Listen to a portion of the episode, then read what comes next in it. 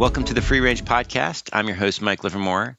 The episode today is sponsored by the Program on Law, Communities, and the Environment at the University of Virginia School of Law. With me today is Alex Wang, professor of law at UCLA and co director of the Emmett Institute on Climate Change and the Environment. Alex is an expert on the law and politics of Chinese environmental governance, and um, that's what we're going to be talking about today. Hi, Alex. Thanks for joining me. Hi, Mike. Thanks for having me. So, so prior to joining UCLA, you worked in China for um, a number of years for the environmental group NRDC. Um, in fact, you even helped to start up and establish the Beijing office in 2006. Um, and a lot has changed since 2006 um, in the world, yeah. um, in ourselves. um, you know, yeah. certainly the relationship between China and the U.S. are very different. Um, the landscape of climate policy is very different.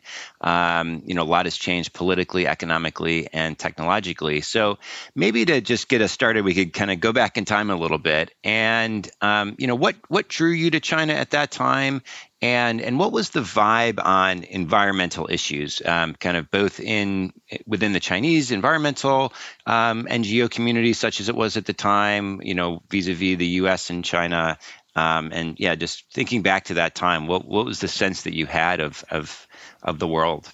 Yeah, absolutely. Yeah. So so uh, thanks again for having me here, and uh, really honored to be uh, part of uh, part of this podcast. So you know the way I I think about China, I I, I went to China and was working for NRDC from uh, 2005 to 2011, but my um, kind of work engagement with China goes back 30 years from right when I got out of college in the early 90s. You know, I, I first had uh, spent a year in China teaching English at a university in uh, Wuhan in 1994, which mm-hmm. you know now now is very well known because of COVID, but back right. then was not known to really anybody. Um, and so the the changes in China from that time over that three decades span really inform the way I think about China because mm-hmm. the the transformation is really you know generational. Or you know we're not going to see such a rapid transformation in a in a place I think for for a long long time. And so you know when I first started engaging with China, it was it had really just opened uh, to the world, uh, you know, a little more than a decade before, after the Cultural Revolution. Uh, extraordinarily poor still, and uh, China was at the beginning of kind of starting to. Uh, focus on the economy as its way to modernize and to re-engage with the, the world. Uh, from uh, mm-hmm. my understanding, you know, Walmart, for example, started sourcing out of China in the early '90s, kind of post Tiananmen Square. So, so mm-hmm. flash forward, you know, a, a, little more than a decade when I started working with with NRDC. That was a really interesting time in that. Um, you know, first of all, the, the kind of leadership was the Hu Jintao, Wen Jiabao era, the, the, the predecessors to mm-hmm. Xi Jinping.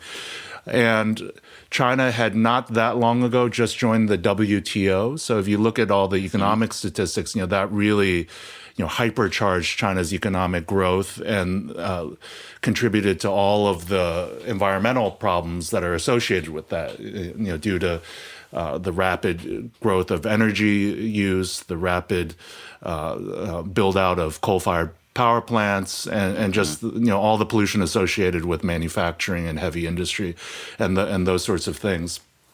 And so when when I first started working on environmental issues, I was just you know at that point just four or five years out of law school, and the opportunity I had. Uh, which I don't think I fully understood at the time where it was coming from, but what what I now realize is it was a period in China where uh, they'd made a lot of commitments as part of their entry into the WTO. Uh, and, you know, you, some of you may remember that in the 90s, uh, post in the decade post Tiananmen, there was a lot of back and forth uh, and kind of political battles and debates in the U.S. about whether to uh, support China entering the WTO, uh, how to what extent to tie that to human rights commitments and these sorts of things. And and when China joined the WTO in 2001, there were a lot of commitments that China made, uh, uh, you know, in our world of, of law, a lot of them are associated with the types of things you think about that are just uh, accepted parts of administrative law, you know, kind of transparency, the right to participate, uh, the right to have judicial recourse for conflicts, these sorts of things. And so when I first uh, joined NRDC, it was we had gotten a grant to help Chinese actors figure out how to implement these commitments. Mm. So they'd had some laws, you know, there was an administrative licensing law, which was all about transparency and the, you know, kind of notice and comment types of things. And so we were running a lot of programs that were really just about the bread and butter things that environmental groups and citizens do in the United States, just mm. learning about some hearing that's coming up, going and, and, and finding out what's going on, submitting comments. Um, and uh, then, you know, if there's conflicts down the road, uh, bringing public interest uh, lawsuits. So, so I, I, had a chance to work with some of uh, just really impressive people in China, you know, uh, law professors and lawyers who were bringing the first public interest uh, lawsuits, uh, environmentalists who are really pushing hard on transparency, and and government officials. Frankly, you know, the, lots mm-hmm. of people in the government were interested in these things uh, for a variety of reasons. You know, for for the sort of uh, kind of I, I, guess participatory values reasons, but also for practical reasons of governance and trying to figure out what was going on in the hinterlands and, and those mm. sorts of things. And so I, I, had a really interesting run during that time, and it was a very open time in terms of a lot of interest in the way Americans uh, did things, Westerners did things on environment, environmental regulation, and, and, quite frankly, very, you know, extraordinarily serious environmental degradation. Right, there, you know, that was in the press quite a lot and really shaped the way people uh, thought about China.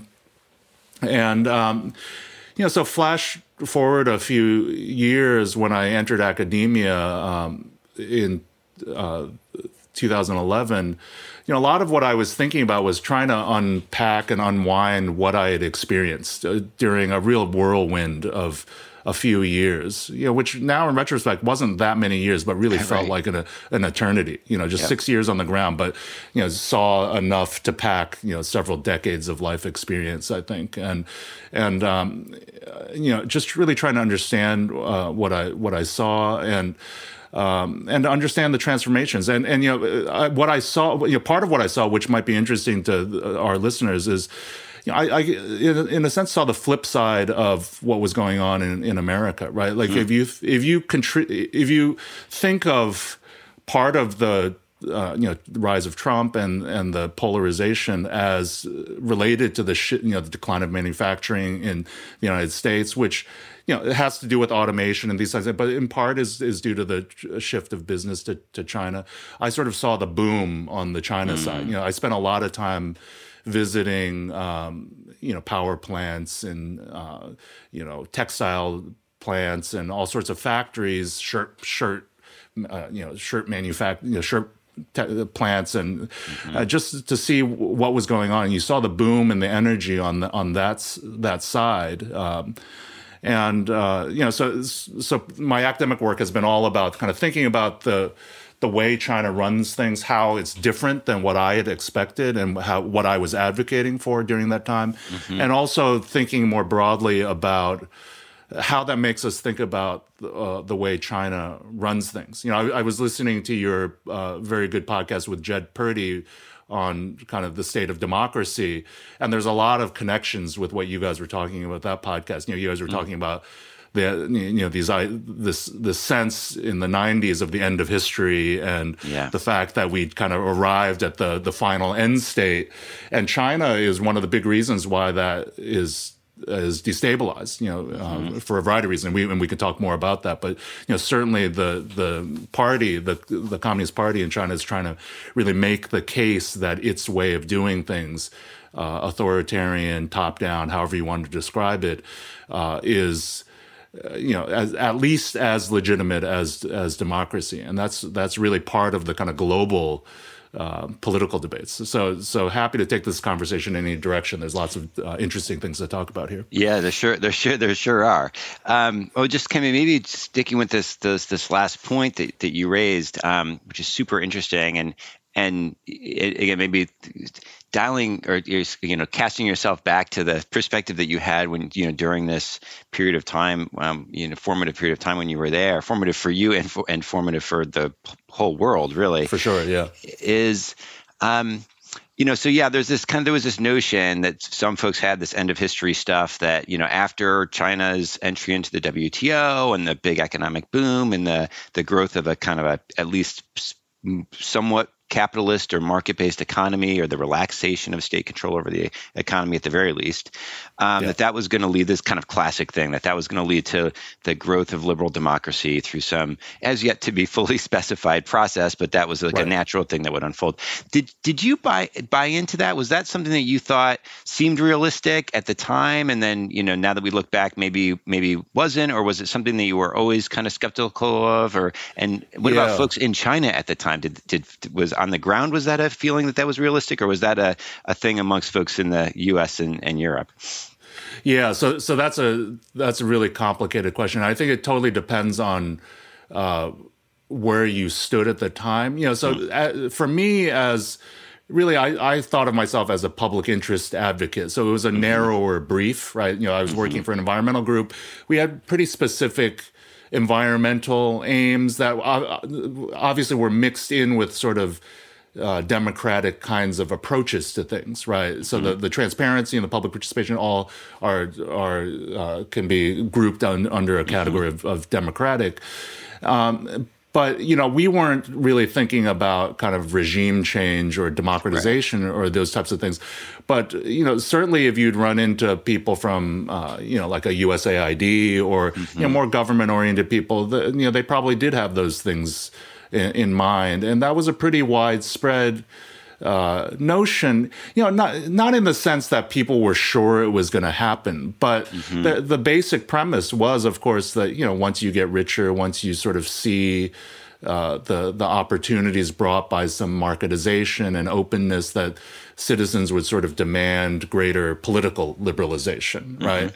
And we now understand a lot more about the way China has run things. And you know, there's been a, a lot more marketization, but of course, uh, while the party has maintained uh, pretty tight uh, political control, and and that of course doesn't mean that. Um, people's lives, you know, th- that it's sort of a totalitarian state, mm-hmm. right? This we can talk more about also, but you know, I think what if you've spent time in China and or if you know, you grew up in China, you know, what what you experience, and especially certain, certainly my students, they've experienced decades during their entire life of basically rapid improvements on an annual mm-hmm. basis in their economic well-being and their and the choices that that offers. Right. So I've been mm-hmm. like uh, you know, I have I have Amartya Sen's development as freedom uh, here in my office, and I've been looking about that, looking at that because you know, clearly there there are certain civil freedoms you do not have and political freedoms you you don't have in in China, but the economic growth allowed you know very basic transformations in the ability of people to control their own, own lives in terms of you know just uh, you know choosing what you wanted to do uh, for for a living, uh, going on vacation, traveling abroad, you know sending kids to, to, to school in the United States or in in, in Europe. Uh, and or, or, you know, uh, you know, in all of the types of things that come with uh, economic development, and so so that part is is such a important part of the Chinese story that I think maybe people outside don't really understand. Because you know, in the United States, sometimes it's this feeling of like, you know, given the kind of human rights stories and things like that that we see, there's a sense that you know, how could Chinese people really like living in that mm-hmm. system, right? And I think you have to understand that uh, you know the the the political things are are things that I, I think need to be changed and and you know I I think that you know particularly the human rights of violations. But you know, if you look at the numbers of people that affects, it's a it's a smaller percentage of people, and then you have the mass majority of people often experiencing the economic growth and these sorts of things. Yeah, that's really interesting because in a way, you know, it, I don't know if it's a it's a cultural bias or what exactly. Um, but you know, th- this emphasis that you know it's very important as a matter of um, you know just just it's important to people in some ways that they be able to exercise the, the, vote or that the you know the press works in certain ways or whatever. But in a way i don't know and maybe this is to your point is there's something that's kind of elite oriented about that. It's like amongst elites you know, in the U.S., let's say, and in Europe, those kinds of issues are very important, right? That if yeah. journalists are being cracked down on, that's a big deal. In part because if you're an elite, you might know some journalists, right? right. Or you, you know, it's important to you that your news sources are reliable and credible. Like these are, and that's that's a luxury in some ways. Like that's after you're fed and your kids are fed and your education's taken care of and you've got a decent you know your transportation you can get around and you know th- these other things. And so i wonder if that you know part of you know just this is maybe just reiterating what you were saying but yeah. you know freedom was increasing along all these dimensions. And it just turns out that you know people they were getting what was most important to them in some sense, and and so there wasn't this big clamoring for political liberties in or that we would associate with a liberal democracy anyway, um, in part because you know they were they were becoming more autonomous over time and had greater scope of their lives in the ways that kind of mattered most to them. Right, and and you know, so certainly they don't have the right to select their leaders in mm-hmm. uh, in in the way you know the the way the thing we associate mainly with democracy, right? But so, so, there's a number of ways in which I think you you can account for the resilience of the party and a sense of growing freedom. Some of it is about what I was referring to earlier, which is just the economic freedom to control your own life apart from the state. But there's also interesting developments if you want to get more legal about it. You know, this was the the area I focused on, um, you know, both at NRDC and and in my academic work, which which is the, the, ways the state was responsive or not to citizen demands, right? Mm-hmm. So some of it was actually in the form of administrative law types of reforms, so hearings, you know, transparency, mm-hmm. and so there, there. For example, in the environmental space, that was one of the major main issues I, I focused on during my NRDC period, and there's been massive expansions in the amount of pollution data disclosed and, mm-hmm. and transparency in, in, a variety of ways. But in, in ways that are less familiar to Americans, there were also all sorts of other ways in which the bureaucracy uh, had was able to gather information from society and to choose to to respond or or not, right? And so, mm-hmm. in, in some sense, you just saw it with the COVID protests, yeah. right? Yep. So so if you think of protests. Uh, often the, the media discussion turns to will the regime be overthrown or not, right? right. Right. which is a massive, you know, zero to 100 kind of discussion. right. But short of the overthrow, what's going on with protests, right? right? What what we saw, you know, during my time, and a lot of people have written about this, is you know smaller scale protests as just a regular sort of a regularized form of uh, engagement between society and and the state and the way that the center also can monitor local governments right like mm-hmm, beijing mm-hmm. yep uh, if they see an area that there's a lot of protests, that's a sure sign that there's something going on in which the local officials are not managing things hmm. right. You mm-hmm. know, and so, you know, local officials learn different techniques to to manage and not get the signal sent up to Beijing that they're not handling their their jurisdiction, right? Sometimes it's crackdown, right? So you've right. heard all sorts of crazy stories, you know, sometimes the local officials send kind of thugs to Beijing to mm-hmm. hang around the letter, you know, the complaints office and to listen for people with the local dialect so they can snatch them up and put them in black jails and ship them back Jeez. home, right? So right. so they prevent the, the data from reaching Beijing. Right. So, but sometimes it does lead to just concessions, right? Yep. And uh, there's a great documentary called The Chinese Mayor, which I think is available mm. on uh, Amazon Prime, which mm. is about a, um, a kind of northern mayor um, and the way he manages, you know, he, it was a period where he was massively tearing down large parts of the city, which naturally led to lots of conflicts, people not wanting to be forcibly removed, right. and showing how he dealt with it. So some of mm. it hmm. was harsh and crackdowns. A lot of it was informal kind of engagement with people and I would say, you know, you describe it as the, the politician's sense of who did he have to give concessions to. Mm-hmm. People mm-hmm. who were, you know, squeaky enough wheels would get some sort of concessions. Others might not get concessions. And there's this very kind of fluid, informal aspect, which is, you know, there's probably core parallels you could think of in our political system, but this is mm-hmm. this looks quite different, right? The idea that a mayor would have in the United States, you know, the LA mayor would have 100 people swarm him after as he leaves his office in the morning and then he can sort of divvy up apartments to a few of them that just on his own personal whims would right, right. would not play well in the United States, right? But this right. was kind of part of the formula. Uh-huh. And it's a, it's a form of accountability. It's not really fair, you know, it's not procedurally fair and the, those types of things, but it was one way that they managed things. And it's when you get under that hood to see that there was this accountability uh, in conjunction with kind of hard control, right? So you're seeing it with the COVID protests now. That some of the news stories coming out was, you know, you saw the concession of rollback of COVID. Mm-hmm.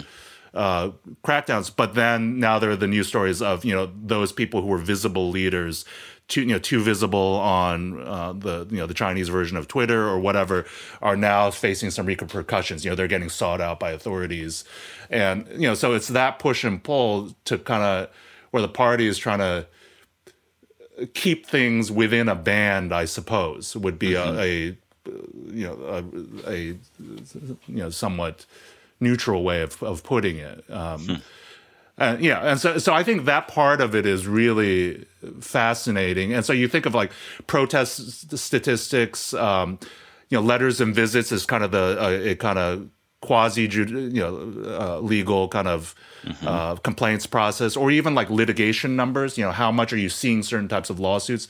Are, are all being sort of fed into the system and the bureau and you know, in, in the Chinese system you might think of courts as more as part of the bureaucracy rather than as a kind of right. separate from the government.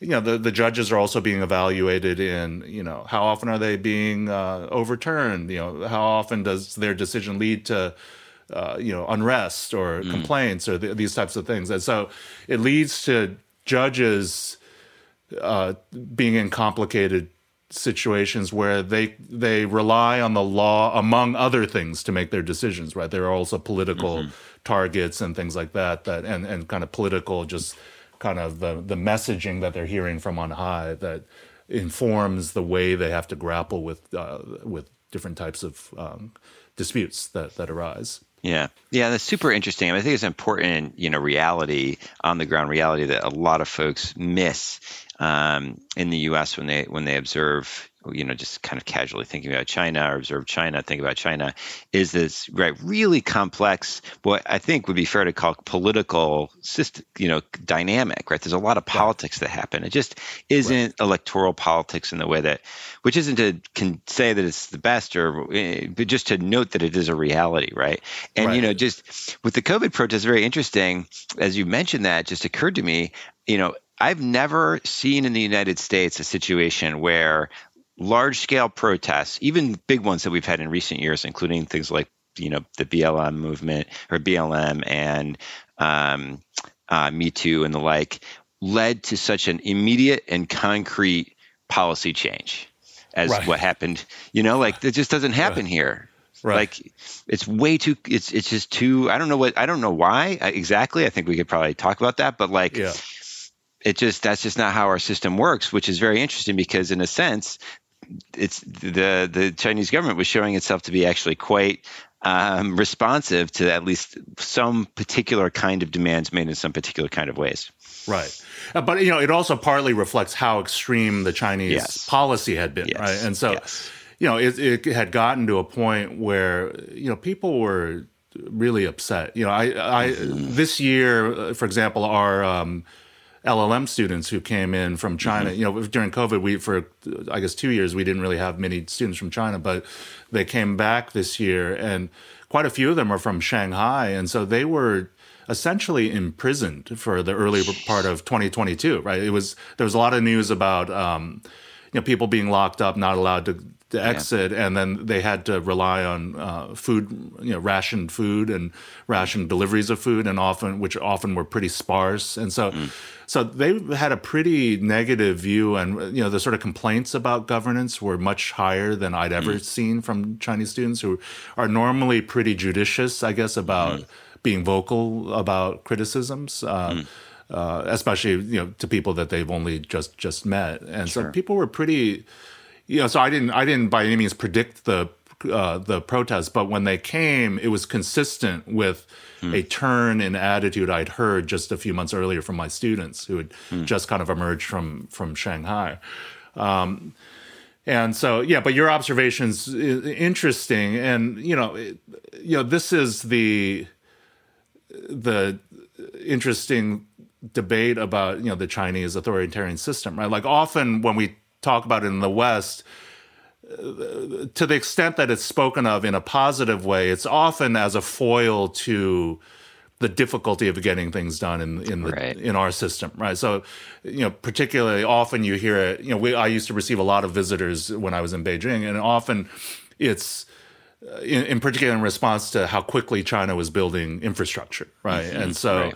it would often be like, "Oh, I wish we could do that." You know, I wish we we could uh, could uh, get things done like they can uh, in in China, and you know that's both an overstatement of what is possible in China, but right. China, you know when when there's uniform when there, there's not a lot of dispute about the direction or it's mm-hmm. a very mm-hmm. important issue it, th- things can move per- particularly quickly lots of other issues there it's much more fragmented and so there's there's also kind of stagnation and and you know things get uh, uh, blocked up in a in a, in a in a way that would be familiar to us in our our system. But but of course, I mean, as as we as you guys discussed on the uh, uh, the podcast with Jed, you know, the, a lot of this is by design, right? In in the, in the U.S. system to to to not allow kind of rapid change, and so rapid change is certainly possible in China for better or for worse, right? You know, it can it can change in pretty dark directions too. If you think of like Cultural Revolution times and mm-hmm. and the the Great Leap Forward and the famine during that in the, the, the early decades of the the People's Republic of China. Yeah, and and I this kind of this notion of this envy of of the you know the rapidity with which China can act. I, yeah, that always struck me as as it, it, there's some maybe there's some element of truth that seems always struck me as misunderstanding China to a certain extent, but also you know like we we've had that at different times in U.S. history, and you know Robert Moses is a very interesting figure in, yeah, in the totally. history of New York, right? Like, totally. yeah, stuff got built, but like a lot of it we now regret, and we certainly regret like how it was done, and you know, like exactly. leveling, you know, African American neighborhoods and without any process, and then all this, you know, uh, you know, the, this car infrastructure that he locked in place. So yeah, it, it just it always just strikes me as like so. Ezra Klein has been on a hobby horse about this. I, I was uh, I just listened to the Yuen Yuen Ang one, which was very good, and and talk hits on some of the things we're talking about right. now. Yep. You know, the, the, it's interesting that you bring up the Robert Moses piece because I'm really interested in like the you know the Robert Caro exploration of American power, mm-hmm. and I've been playing with this idea of uh, you know, you know, Yuen Yuen Ang actually uses this this idea that of China as a you know as a mirror image of the United States. Mm-hmm. I've been thinking about that idea, but in a different sense. Um, and you know, in my China classes, I often show um, the uh, the famous um, "You Can't Handle the Truth" scene from A Few Good Men. right. So okay. it turns out most of my this is what makes me feel old because most of my students have not seen that movie. Probably right? don't know about early '90s, yeah. I guess. but you know, for me, it's like such a seminal legal totally, movie, right? And it, right. and now when you look at it in retrospect, it's such a full throated uh, you know, sub, uh, movie about the American way, right? The right. American rule of law, and uh-huh. you know uh-huh. that scene in particular. It's you know the law coming in, clamping down on this powerful military figure, yep. right? And his speech is all about you know you ungrateful jerk, you don't appreciate right. what I do for your security, and you know you can't tolerate the way I get things done. Uh-huh. And to me, it, it, I now that I've been studying China, that scene really plays differently to me in the sense huh. that you know, like in the Moses story, which is really all about how we can look back and really say, like, kind of criticize Moses. Mm-hmm. But in some sense, if, I think if Americans were to be more honest about ourselves, right, like, you have to think about, you know, the the Few Good Men scene and the Robert Moses story as kind of really the story of of you know the uneven development of America, right? That right. we appreciate the good things that it's brought, but oftentimes it was done in a way, you know, maybe you know at the time certainly not not even tacitly, but explicit, you know, sort of accepted as a as a way of doing things. But you know, in some ways, a kind of tacit like it, the system will criticize that, but it's always been a part of the way things get mm-hmm. done. Mm-hmm. China's story is in in a sense the reverse of that in that they celebrate in a sense that you know their party line is the Jack Nicholson speech. Right, it's the Jack Nicholson you know, line, right. And right. then and then what is the hidden part is actually the Tom Cruise part, in the huh. sense that they've introduced a lot of kind of stuff on the edges. You, you know, it's sort of like the dominant story is the Jack Nicholson story, and it's tempered by the Tom Cruise stuff. Uh, you know, ah. in my view, kind of insufficiently. Right. Whereas in some ways, the American story is really, you know, the the story we tell about ourselves is the Tom Cruise story, but the dark secret is the Jack Nicholson stuff, which you know, there's lots of different ways you can frame that. But you know, if you're more of a critic critic from the critical side, you'd say, you know, that's you'd probably say, you know, that's just the way, the American way, you know, and we, we right. don't like to talk about that. Yeah, that's super interesting. That's super interesting. And you know, I think that if I'm just kind of see because that's I feel like there's a cool insight there. And of course, I like talking about movies from the 1990s, so I'm trying to get more squeeze more out of this. But uh, um, but in a way, there's like something about the Tom Cruise line, the rule of law, you know, holding power to account. We do things by the book thing. I, I wonder like if a like a more like a critical theorist would say it's actually like that story in a way allows for the raw exercise of power, right? Mm, that you right, need yeah. the Tom Cruise in order for the Jack Nicholsons of the world to be able to do their thing. And it's completely dependent on it and it tacitly allows it, except for occasionally yeah. making a big deal out of, you know, um, holding someone to account. And right, so, that, yeah. so that's interesting. And I wonder. That's a good way to put it. Yeah. Yeah. And I wonder if there's like, again, trying to keep this with the inverse story with China, like, does the does the fact that they make a big deal out of kind of you know by any means necessary doing the things that you know we want collectively to do you know achieve prosperity or social you know cohesion or whatever somehow empower the small moves of rule of law and and regularization and and proce- and fairness, procedural fairness or whatever that yeah. um, that kind of happen in the shadows in some sense. Yeah, so I mean that's a really interesting question. I mean, I, th- I think you could answer that a couple of different ways. I mean, you know, one one development that doesn't fully map onto my kind of Jack Nicholson uh, you know, analogy is that there's a way in which the party is trying to essentially redefine language to mm. in ways that we may or may not agree with. So, so what the most one of the most obvious ways is that they're a, a lot of the party rhetoric now just says we are a democracy. We're just a different type of democracy. right. And what they really mean by that is that the party th- thinks about the what the people want. Mm. Right. So there all there's always sorts of ways you know we could get into a long debate about how to critique that. Right. But it's an interesting question, right? Because certainly in some respect party policy has dovetailed with what people want mm-hmm.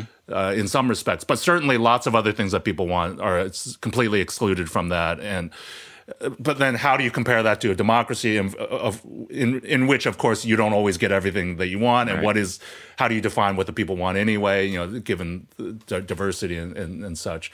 So right. there's one a, a, way in which um, words are just being redefined. The other thing I think that uh, you're getting at is, you know, does it allow political space for people who are promoting more liberal kinds of policies? And um, you know, there's been uh, some work in political science about uh, uh a term um, Kevin O'Brien at uh, Berkeley coined, which is rightful resistance, hmm. Uh, which is this idea that you know people could take advantage of commitments at the top to you know the the risk for the the center of not uh, listening to the demands is that the, uh, you know for these things like for rule of law or or, the, or transparency is that the leaders look like hypocrites because they've been saying that they want these things, mm-hmm. and so they have to give some concessions uh, because there's that political pressure not to just look like complete like you're saying one thing and, and just completely doing the other, and so so there's that provides this kind of tenuous political space for people to push for for things. And there are obviously limits to it because if you push too hard then it becomes easier for the state to crack down on you. Uh, but if you can kind of keep it within uh, bands uh, there there is some space. But you know this kind of political game is constantly shifting. So that I, I would say that game was much more an active one during my period of time mm. in china. So mm-hmm. pre-Xi so right. since Xi and I haven't spent as nearly as much time on the ground since in the last decade, but my from everything I've heard and discussions and is that that space has just become much tighter and much yeah. narrower, right? Because of the direction of centralization and political tightening and these sorts of things. And so all the signals and all the the actions have have made it harder to um, to play that game and so the game will just continue to to to change, and we'll have to see where where it heads. I think. So you know, so that's a huge transition, right? Since since you were in China to um, to today is, is, is Xi's rise and um, yeah. consolidation of power. That's massive, and. Yeah. Yeah, I'm, I'm curious about the connection of that to you know there's there's maybe three things happening. There's political change, there's ec- economic change, um, and then there's environmental change all kind of all yeah. happening simultaneously so as you mentioned like when you were certainly there in the in the in the 90s and early aughts or in the aughts that um, you know there was all of this concern that spilled out globally but was i'm sure a very big deal in china about air quality and and pollution and and just general pollution and so on is just starting to get figured out and addressed yeah. and um, and so I'm curious about the interaction of these things. Like, you know, there's been progress on environmental um, issues in China in terms of like outcomes. I assume I should be, you know, curious to hear yeah. your thoughts about that. Yeah. And then how does that interact with kind of economic changes and and political changes that have happened in the in the past couple of decades? Yeah. Yeah. So I think um, so. That's a great question, and and, and I think uh, you know, so so for people who aren't tracking this, I, the the environmental story in terms of like the political priority of environmental regulation or environmental protection, there's been a really big change uh, in the last, say, 15 to 20 years.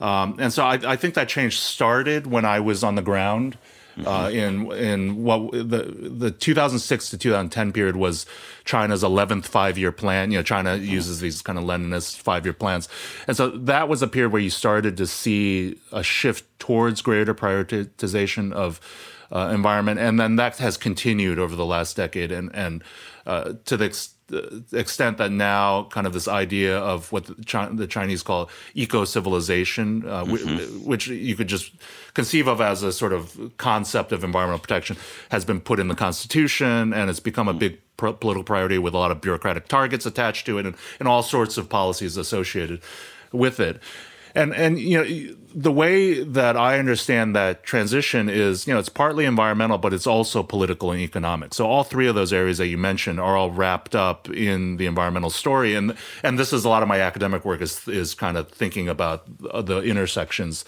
there. And so, you know, if you, if it's the the part that's most consistent with the the story we tell about environmental regulation, and uh, uh we just had Richard Lazarus at UCLA um, mm-hmm. a couple days ago talking about his his uh, second edition of Making of Environmental Law. So I got to hear. Uh, a refresher of our American environmental history, and you know, just thinking about the kind of bottom up story, right, that we're very familiar with, you know, there was an aspect of that in the Chinese uh, system in the terms of uh, a lot of people were really unhappy with the air pollution, the water pollution, the soil pollution, and it was leading to all sorts of, you know, hundreds, if not thousands, of protests a year uh, all over the country and you know from from the position of Beijing or or uh, the the subnational governments, you know this was a massive governance problem, you know stability problem, social stability problem, which is is very prized as a political value within the Chinese system, and so how did they needed to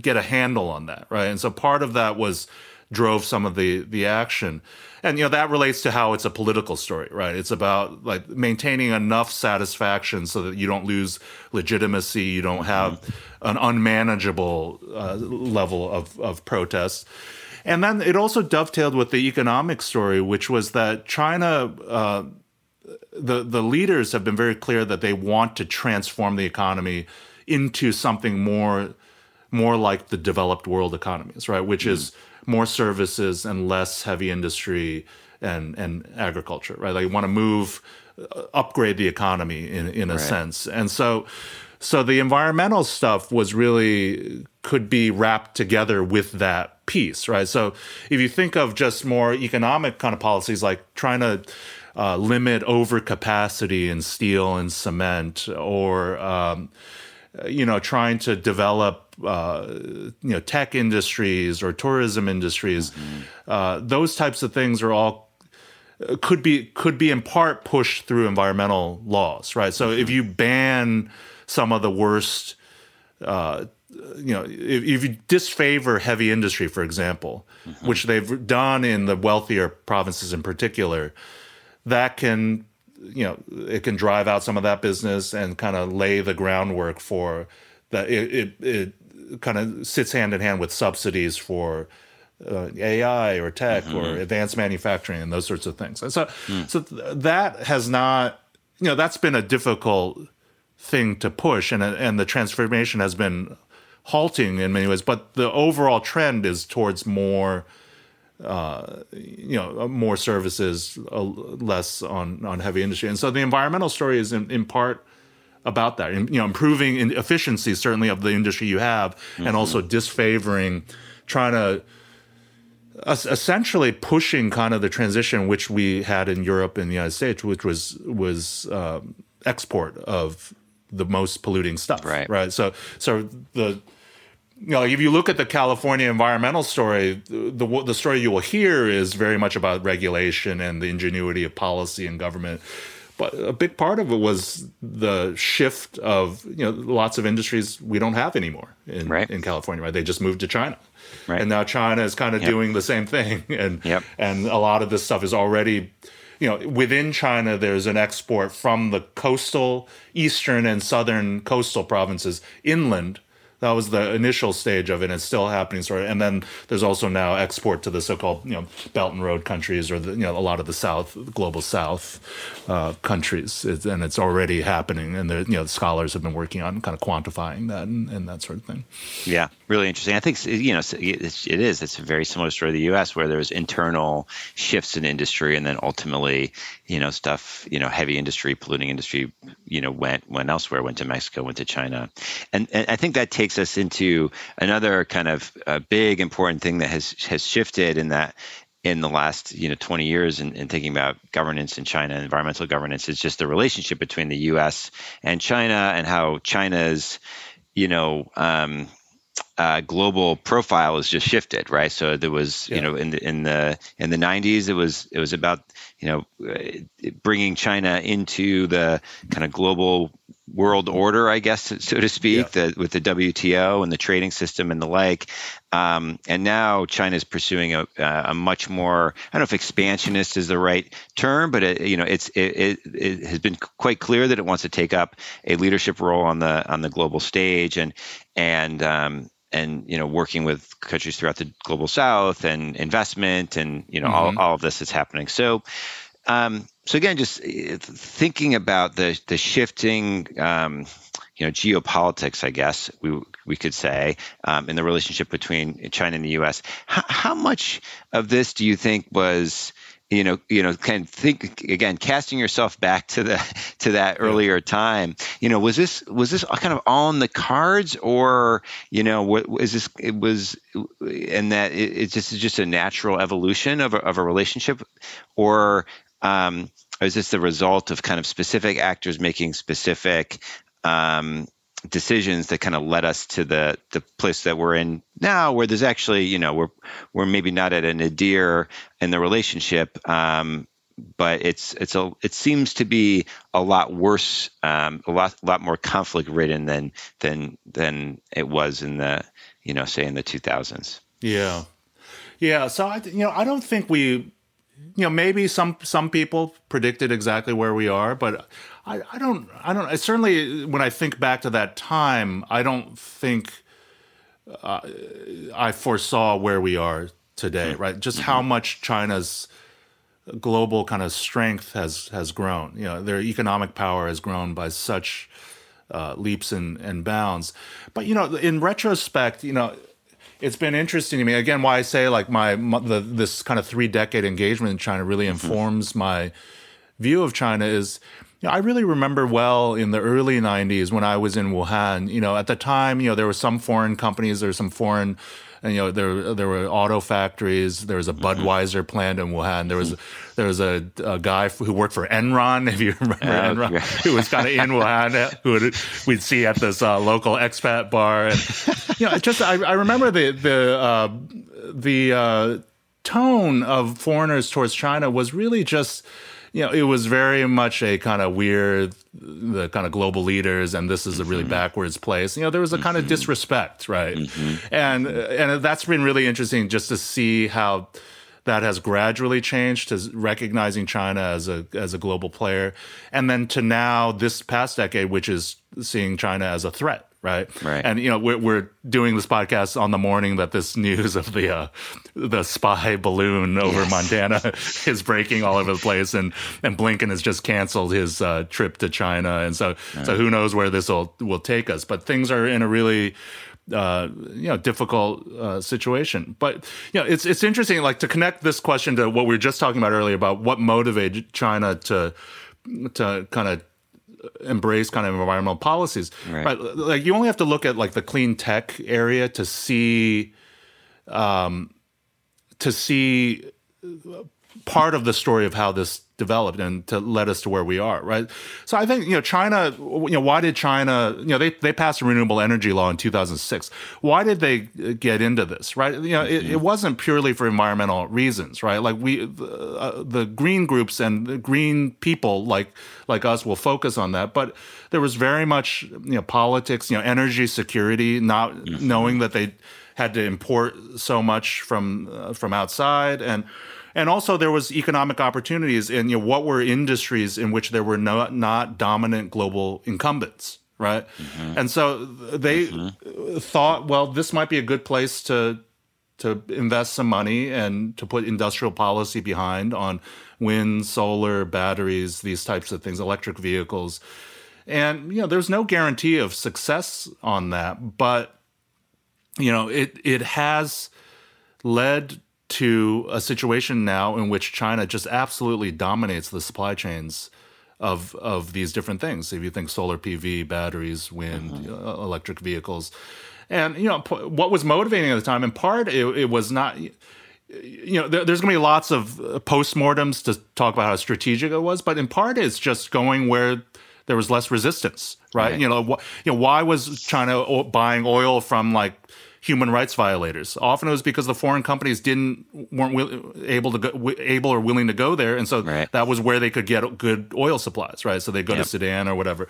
And so this was like they were looking for places where there wasn't just blinding competition from global multinationals, and they went to these.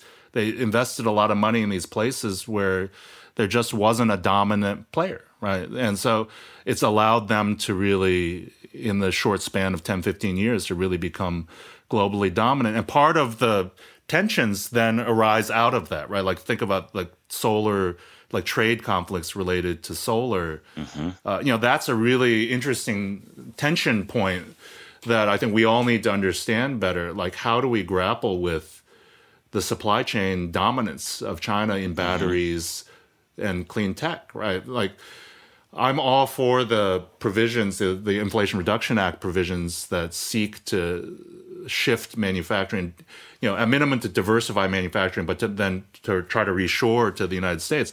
But I have no idea whether that will work, right? Like, I mm-hmm. want to listen to the economists or business people as to whether that can actually work in the in the, the long run. Um, you know, given China's cost advantage, their manufacturing uh, advantages these days. Uh, but that that is part of the source of tension, and and politically, of course, you know, given what, for example, what's happening with Russia and Ukraine, you know, mm-hmm. Europe sees the the risks of relying on natural gas from a, a, kind of geopolitical rival, right? Energy from, and so mm-hmm. that's clearly in the mix in the in the U.S. China discussions and how we resolve it. I, you know, I think uh, everyone's thinking about it now. I don't really have a good answer uh, for that, but it makes it very interesting in terms of when you think about geopolitics and climate, right? Because mm-hmm. In among you know some of uh, the environmental researchers who focus on China, who I respect a lot, are doing a lot of work showing the difficulty for our achievement of our climate goals that will be put in if we shut off if we try to shut off China supply chains. It'll just increase the cost of everything, right? At least in the near and medium term. And so, how much does that slow deployment of uh, the technologies we need? These sorts of things. Uh, you know, that's all you know, kind of troublesome dilemmas that we're going to have to grapple with. I, I think in the short term, we're, we're going to have to continue to, you know if you think of cooperation with china as buying things from them mm-hmm. there's no way we can stop buying a lot of these key things from them and it's going to take a little while to kind of get manufacturing up or, or diversify sourcing um, but uh, i think that's the direction where we're going to head but probably in the near term we're going to see uh, you know, there's going to be a lot of work for the lawyers and consulting firms on how to structure things so that they don't run afoul of laws. But in fact, probably there's still Chinese involvement, right? Like you got to imagine there's going to be a lot of that in the Beltway. Yeah, it's. I mean, it's really, really interesting because it's so hard, given how um, integrated our global economy is, to then try to to delink it, especially on something as complex as in the energy space. Just one example of this that I just saw was a um, a bit of analysis on the on the EU uh, energy markets and you know where they're getting their natural gas and you know how like LN, like liquefied natural gas markets are being affected by mm. you know delinking with Russia and so on. And mm. I just saw this little this tidbit which was um, Egypt is a, has become a supplier. Huh. Um, and part of, um, and they've actually reduced their domestic usage of natural gas in order to sell for export, but they've increased their usage of um, like dirtier fuels, including oh, so uh, like fuel oil, which is purchased from Russia.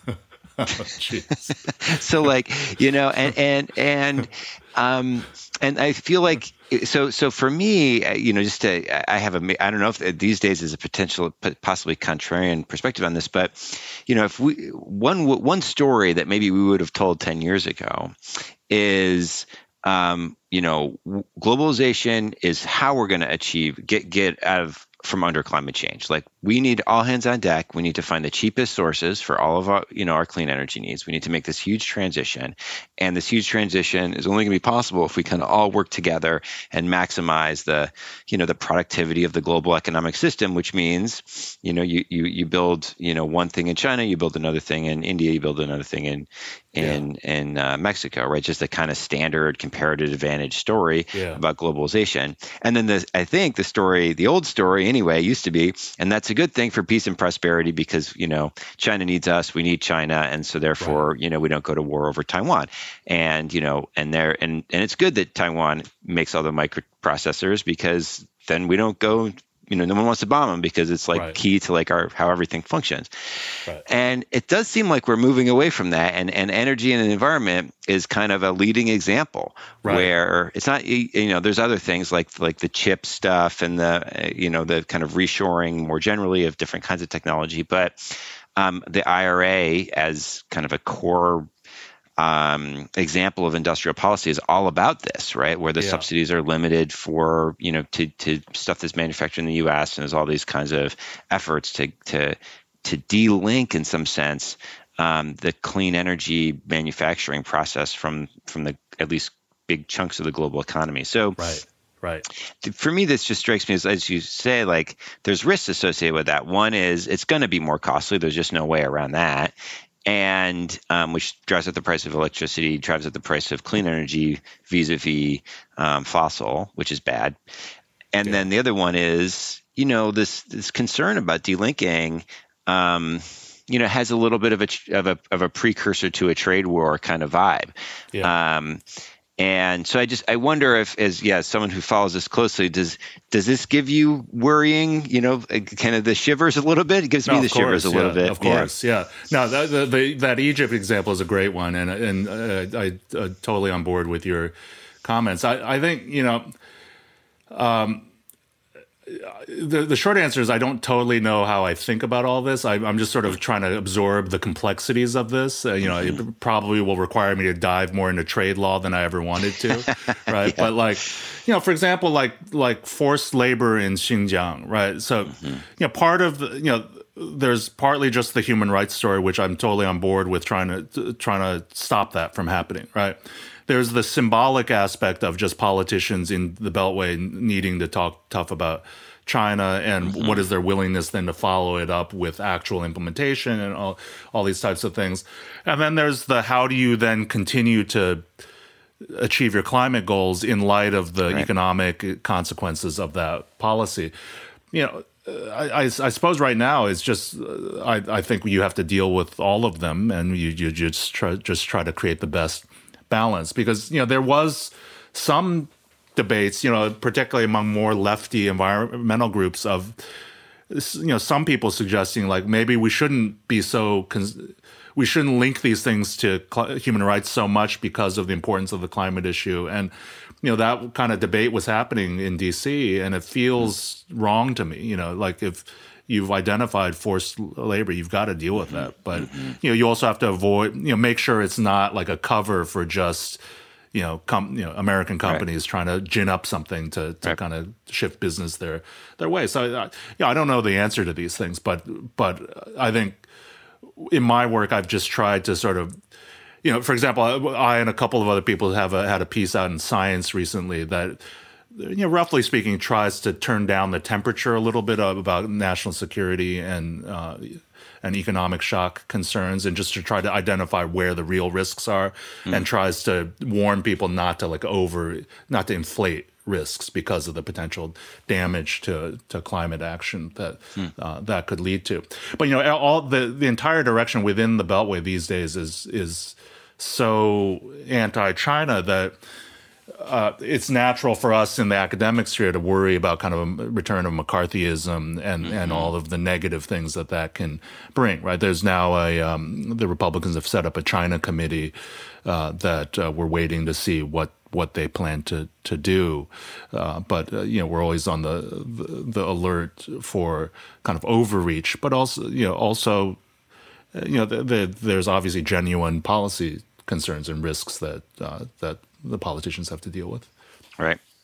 So, um, yes, this is all very complicated moment that we're in. So, so one of the um, you know another recent recent paper um, um, that, that, that you put together on kind of the, yeah. the, the the cooperation and the prospect of cooperation and competition for you know the, the, the future prospects of climate change. One yeah. of the um, chunks of that um, maybe and maybe we can kind of end and yeah. end with this conversation is the um, this notion that you know the U.S. and, and China are, are going to be in competition with each other for the foreseeable future in many different domains. That, um, in part, you know, as we were kind of talking about, there are these alternative models of the world, maybe more similar to each other or more mirror imagey than than either side might realize, but nevertheless alternatives uh, models, and that you know, maybe um, optimistically, there could be competition between these two models eh, on things that are like socially beneficial, like addressing climate change, like you know, restructuring the economy in a more, uh, you know, you know, decarbonizing the economy. So I guess almost as a proxy battle, right? Like yeah. so, you know, it's like the Olympics or the moon race during the Cold War, but now we're going to race to decarbonize. I mean, that would really be yeah. wonderful. Um, I guess the question is, you know, what happens to that um, it's a lot cheaper to send someone to the moon than it is to decarbonize the economy, yeah. right? So, so what happens? And this goes relates to the goals stuff, like where everyone yeah. says, "Okay, we're going to decarbonize by 2050. Just give us 10 years, and then we'll start," right? Yeah, um, so, like, you know, what happens when the rubber hits the road and it really starts to get expensive? Do you think that the um, you know that this competitive kind of proxy battle over uh, over systems of governance is enough to to to fuel a really serious decarbonization, or you know, are we going to look back and say, you know, we we got to look to start building a cooperative model after all, because ultimately we need a market or you know we need something else to to, yeah. to fuel this thing. Yeah. So uh, yeah. So that's a that's a tough question, and I'm a terrible futurist, but I can I can think about you know you know I guess you know the what that piece that you're talking about i was reacting to was you know the, the media framing was often especially when biden came i started writing that when when um, biden came in and the media was all talking about oh now we can return to cooperation everything's going to be mm. okay and if we don't get cooperation then the world is going to collapse like roughly speaking right that was the framing at least mm-hmm. of the or the the underlying premise of a lot of the writing and so so this was partly you know i and a number of people have, have thought about the competition framing and the implications of that.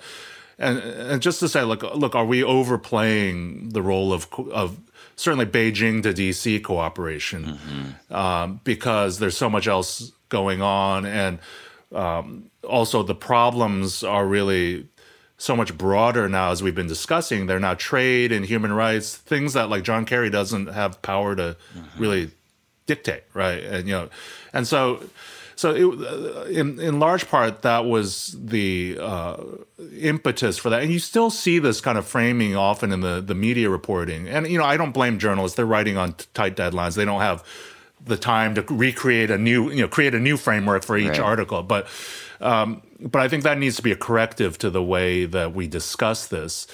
And and we're also seeing you know on the competition front like of course competition can can matter right? Like in the sense that if you think of China and the U.S. as having like a business to business kind of competition, mm-hmm. you know, mm-hmm. that's the natural way we think of markets and, and business, right? And and we believe that that can lead to faster development of, of things. And you know, arguably, the Inflation Reduction Act is in part, you know, there's a China component of that, right? And I think Biden has um, has said as much in speeches that you know part of the story is trying to outcompete China and and um, you know would the IRA have gotten uh, through uh, hmm. you know, without this China element.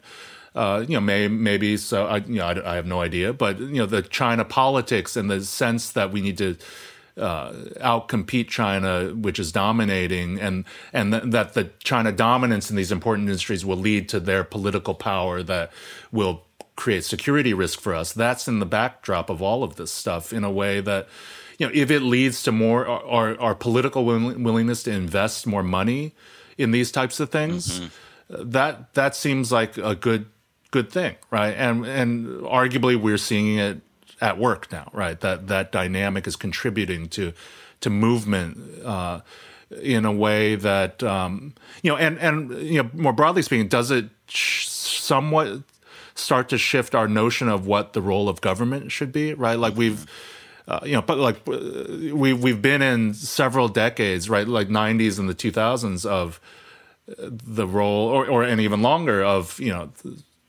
everything the government does is bad, right? And mm-hmm. so now, to what extent do we need government to step in and help us to outcompete when your your geopolitical rival uses so much of its government resources to enable and support its own industries, right? And and so you know, a lot of the trade stuff has been about complaining about those practices and trying to stop those practices.